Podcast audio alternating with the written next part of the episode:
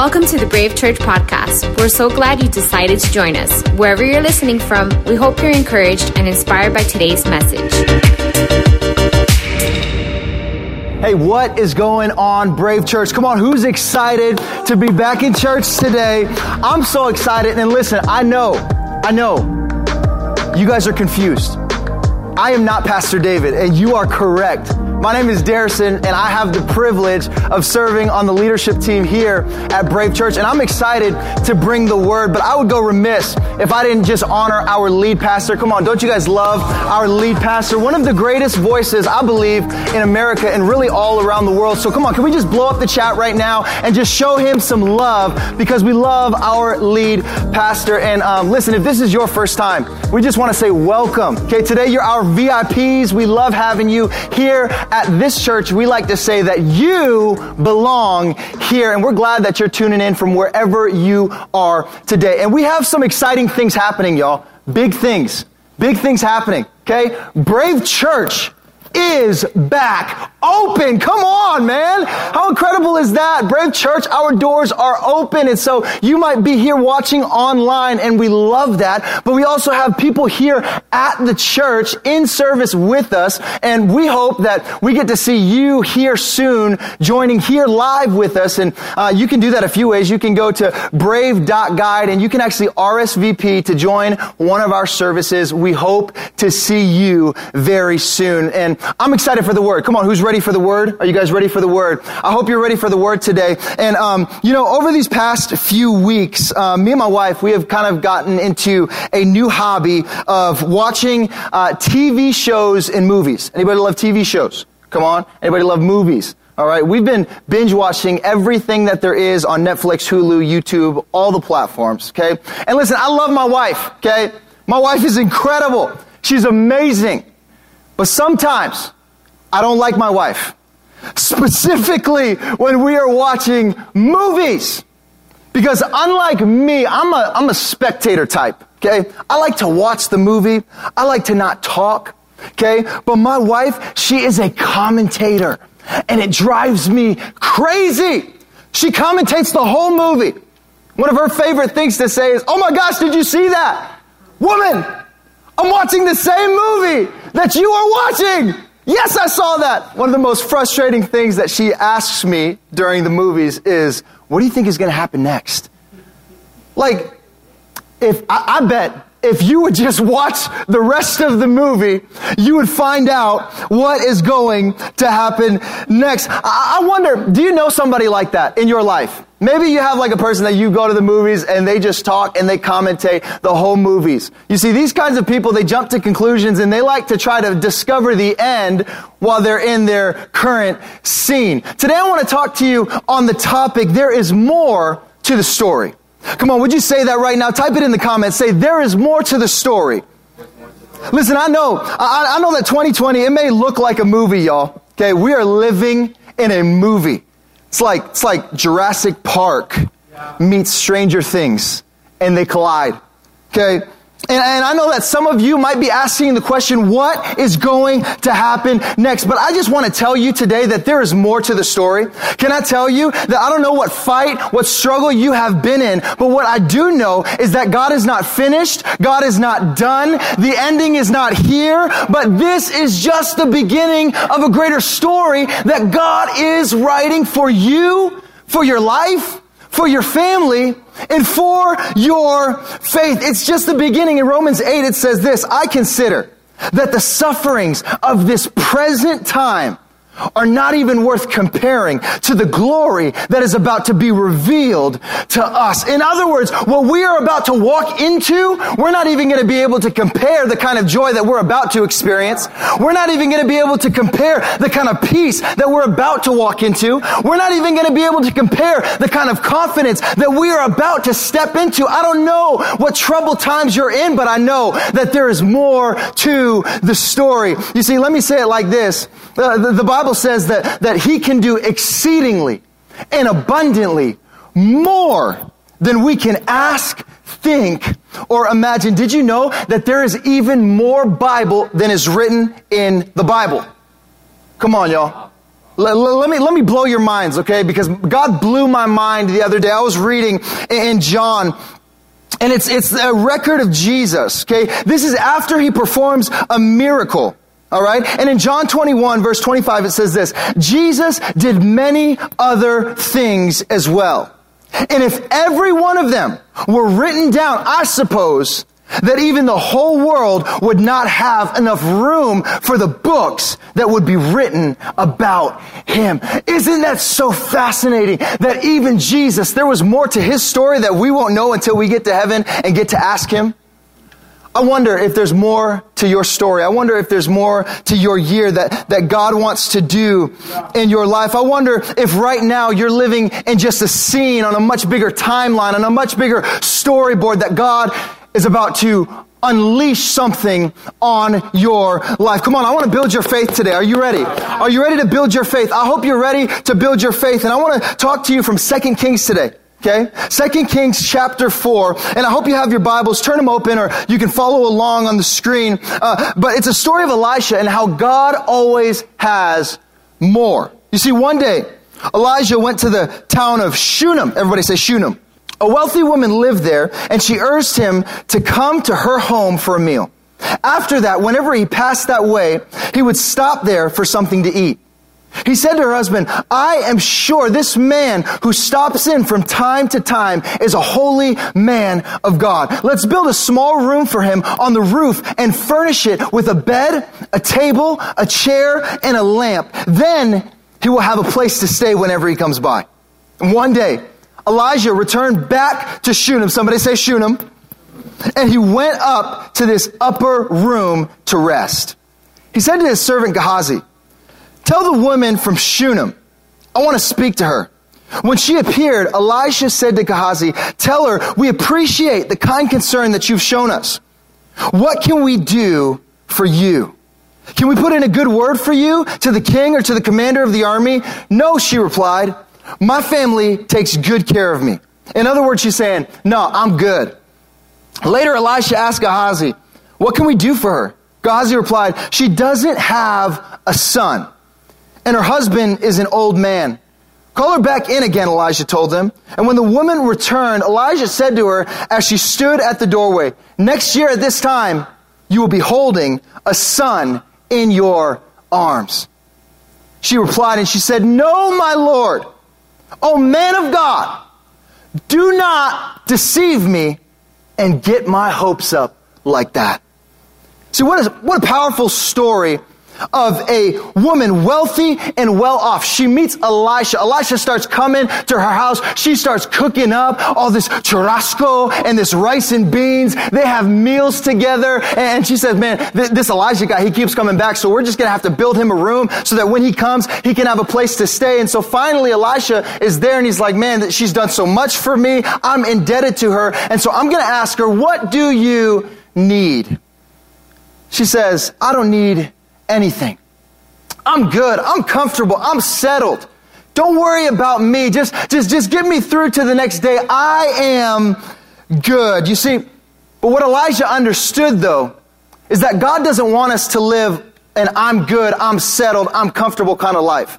The Bible says that He wants to give us an abundant life. The Bible says that He wants to give us one that is overflowing. He says that He wants to give us a life that is full of His blessing. And yet she looks at him, she says, no, no, no, no, I'm, I'm good. And Elijah says, no, no, you're not good.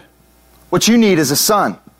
You see, this was important back in the day because at this time, in this era of life, sons were important. Sons were the only way that a family legacy could live on. It was believed that the man would think of a son as the only way that his existence could go forth after his passing. The son also resembled the covenant between God and Abraham, and it resembled a blessing on the household. But she didn't have a son, and she looked at her life and she said, You know what? I'm good. Isn't it so good that when you think that you have enough, God always has more? Isn't it so good that, that when you don't know what you need, God knows exactly what you need? Ain't it so good that when you don't know where to go, guess what? God knows exactly where He wants to take you. When you don't, when you don't know the direction, guess what? God says, I know the direction for your life. So don't get settled. Don't be deceived. Okay, don't get comfortable. Can I tell you the enemy wants you to get comfortable in this time? The lady was comfortable. She says, "No, no, no. I don't I don't need anything." And what a heartbreaking response that she delivers to the servant when he asks her, "What do you need?" I'm going to give you a son. And she says, "No. Don't get my hopes up like that. Don't get my hopes up like that." How many times do we block the blessing of God because of the fear of disappointment? You see, the fear of disappointment, it causes you to lower your expectations, to lower your dreams, to lower your faith because you don't want to be let down. Come on, nobody wants to be let down. What, what, what Elisha saw as a promise, the woman saw as a problem. Why? Because of her current situation. Why? Because she was barren and she couldn't have a son and she already tried to have a son and she was dealing with all of this hurt. She was dealing with all this regret. She was dealing with the pain of trying and failing. And so she saw the blessing as a problem. And what she did is she interrupted God's intervention. I wonder if sometimes we limit God because of our fear of disappointment. Listen, I'm about to say something and, and I bet there are a lot of you that are going to be upset with me. Listen, all it took was one bad experience for me to never eat at Flanagan's ever again. Listen, I don't know what your theology is on Flanagan's, but as for me and my household, we will serve the Lord. Come on, we ain't eating at Flanagan's, y'all. All right, I got food poisoning. It was bad, but guess what? All it took was one bad experience for me to deal now with this fear of disappointment. Now, I know that's a funny thing, but this is exactly what this woman is going through. It's a fear of disappointment. And so she looks at Elijah, who can really give her anything, and, and says, No, no, no, don't get my hopes up. I, I'm not ready to, to raise my expectation to that level. I'm not ready to raise my faith to that level because I don't want to be let down. You see, I believe this that a settled spirit is a dangerous spirit. Why? Because a settled spirit doesn't save anybody. a settled spirit doesn't change your future. a settled spirit does not save your marriage. A settled spirit doesn't save your kids. a settled spirit doesn't reach the city of Miami. Come on, man. I want to put some fire under you. Let's not get settled in this time. The enemy wants you to be settled. He wants you to get comfortable. He wants to distract you from the more that God has for you. Listen, that's why right now, more than ever before, you need to get involved at Brave Church. You need to get plugged in to the local body of Christ. Come on, you need to get on a serve team. Guess what? We have in-person serve teams and we have online serve teams that you can be on. Come on, you need to get plugged in to a dinner party. Come on, you need to register for Brave Life and go through discipleship. You, you need to take the 90 day tithing challenge. Why? Because there's more that God has for you. Come on, there's more that God has for you. And when we get settled, we say, no, I'm good and we begin to block the miracles that God wants to do in our lives. Man, I don't know about you, but I want God to continually pour into my life. I don't want to stop and say, no, I'm good.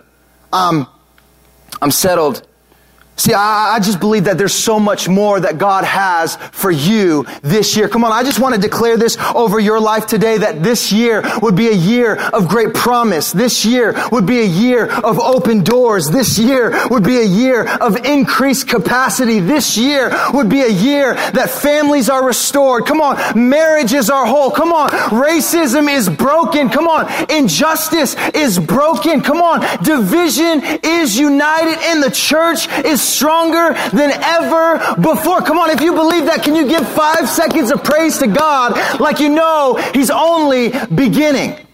Come on, I'm not giving in to the fear of disappointment. I'm ready to receive. I'm ready to receive more. There's more. Come on, there's more to your story. And there's also more to this story. So just as Elijah said, he said, You're going to hold a son in your arms in one year. He prophesied, and this promise came to pass. It was a perfect picture of, of God's promise coming to pass in her life. And she has this boy, and it's absolutely incredible. But I want to warn you because any promise from God will be opposed. And if you follow along in this story, you find out that after she has the boy, The boy goes out and he's working. He's older now and he's working in the field. All of a sudden, he gets this headache. It's a bad headache. Headache so bad that he has to leave work and go home and he sits in his mother's lap. And eventually, because this headache is so bad, the boy dies in the mom's arms. So now, she's sitting there on her couch, this Shunammite woman, and she's left with a dead son and what looks like a broken promise. And if you pick up in verse 21, after she has this boy who is now passed, it says this in verse 21 She went up and she laid the dead boy on the bed of the man of God. And then she shut the door and she went out. She called her husband and she said, Hey, please send me one of your servants and a donkey so that I can go to the man of God quickly and return. You see, I love this woman because she takes the dead boy back to the place where he was just prophesied. Can I ask you, when dreams are dead, when things begin to die in your life, when things begin to look not the way that they're supposed to, what direction do you run to? When your business starts to crumble, when your marriage is falling apart, when your kids are going crazy, when your year turns in a different direction than you expected it to, where do you run to? You see, I'm so glad that she didn't forget about Elisha. Because only the person that sent the boy had the power to save the boy. You see, that's why it's so important for us not to forget where we started. Why? Because, because if you can find the start of your story, then, then, then you can find the voice that spoke it into existence. And if you can find the voice, then you can find the hand that can heal, that can provide, that, that, that can release something new on that dead dream, on that dead boy, on that dead marriage, on your dead finances. Come on, I'm taking my dream back to where it started. Sometimes we need to retrace the steps of, of when God touched our lives. Come on, when we were called to start that business. Come on, when, when God drew us to our significant other. Here, I, I bet there are some couples here that could save a counselor a whole lot of time and you a whole lot of money. If instead of going to counseling sessions, you would just retrace your steps back to the altar, back to where you made your vows, back to when you first fell in love, back to when you made a commitment with God and you said, God, I don't need my opinions from other families. I don't need opinions from my coworkers. What I need is your opinion and I need you to fix what you started. See, I, I, I just know that, that, that God, He's a fixer. God is a mender. He's a, he's a restorer. That's exactly what she knew about Elisha, this, this man of God. Listen, just because your marriage, your money, your finances, your career, your dreams are at a bad place doesn't mean God put down the pen. It may just mean that he wrapped up a paragraph and he's about to start a new chapter in the book. Just because you're at the bottom of a chapter doesn't mean he's done writing the story. See, when you're at your end, God is just beginning. When, when you think that it's over, guess what? God is just starting something new and there's more. Listen, I know, like I said before, this year may be looking like a bad movie. But here's what I do know is that there's more to the story. And if you would continue to watch God's story unfold, I bet you would look at it a different way. You see, here's the thing about God God doesn't live in the present. God lives in the past, present, and the future. God lives outside of time. The Bible says that He sees the beginning from the end and the end from the beginning. He is the Alpha and the Omega. He's the first and the last. He is time. So guess what? We don't have to worry when we don't see our outcomes. Guess what? Because God has more. There is more. You see, just like this story, it doesn't turn around until Elijah shows up. And just like your story, it won't turn around until God shows up. In verse 32, I love the end of this story. When Elisha reaches the house, there was a boy lying dead on his couch, and he went in and he shut the door on the two of them and he prayed to the Lord. And then he got on the bed and he laid on the boy, mouth to mouth, eyes to eyes, hands to hands. And as he stretched himself out on him, the boy's body got warm. Elisha turned away and walked back and forth in the room, and then he got on the bed and he stretched out on him once more. And then the boy sneezed seven times, and he opened his eyes. Elisha summoned Gehazi and said, Call the Shunammite. And he did. And when she came, he said, Take your son. And she came in and she fell at his feet and bowed to the ground. And then she took her son and she went out. A dead boy who had no breath now began to walk again. Come on, I just want to tell you this today. It's time for some of you to get your breath back. Come on, it's time for some of you to get your breath back. Listen, I know you may be tired on the inside. You may be tired spiritually, mentally, physically, socially. But can I tell you, it's time for you to get your breath back. Come on, six months are gone, but we still have six months to look forward to. Come on, like, like you may be going through hardship now, but guess what? The only place that you can go from rock bottom is up. It's time to get your breath back. Why? Because when God gives us new breath, He gives us new authority, He gives us new passion, He gives us new vision, He gives us a new anointing to walk out of our dead place and into new life. See, I don't know what you're going through today, but I know that there's more that God wants to do in your life. The Bible says run the race to win the prize, but, but how many of you know it's hard to run the race when you're out of breath? It's hard to run the race when you're struggling to breathe. Come on, you want to see your family be reunited.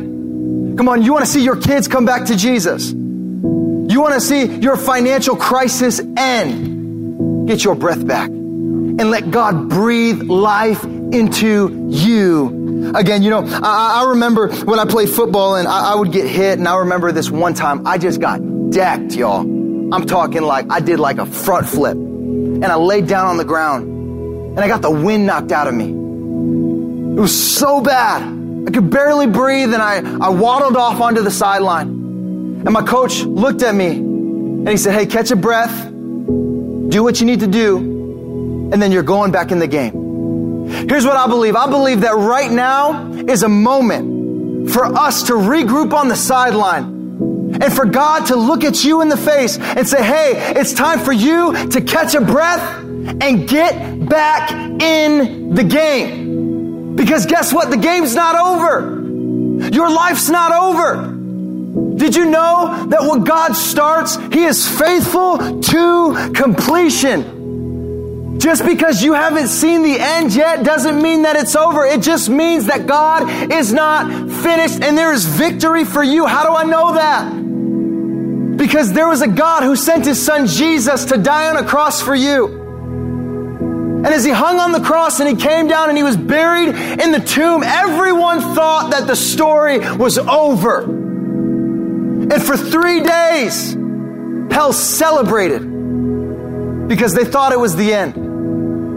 But on the third day, the tomb was rolled away and God walked out. Jesus walked out and he said, There's more to the story. Come on. I just want to address the devil right now. Devil, I hope you know that there is more for your story. I hope you know that there are more people that we're about to save. Come on. The church is getting stronger. Come on. There's a more territory, devil, that you're about to lose. Come on. Because there are people of faith that are standing up and saying, Now is the time because God has more for my life life, I'm not giving up. I'm not throwing in the towel, but God, I'm ready to chase after the more that you have for me. I know that you're not done. I love the quote that says, if I'm not dead, God's not done. I believe that. But I also believe this. Even if there are some dead things in your life, God's still not done. Why? Because we serve a God that can raise things back to life. And God wants to raise those things back to life in your life.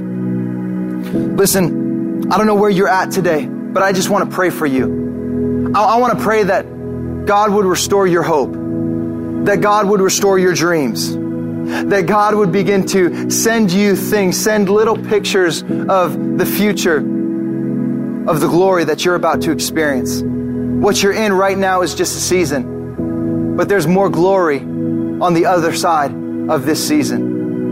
And I want you to know today that if you've never made that decision to say yes to Jesus, to call him your Lord and Savior, I want you to know that it's the greatest decision that you can ever have.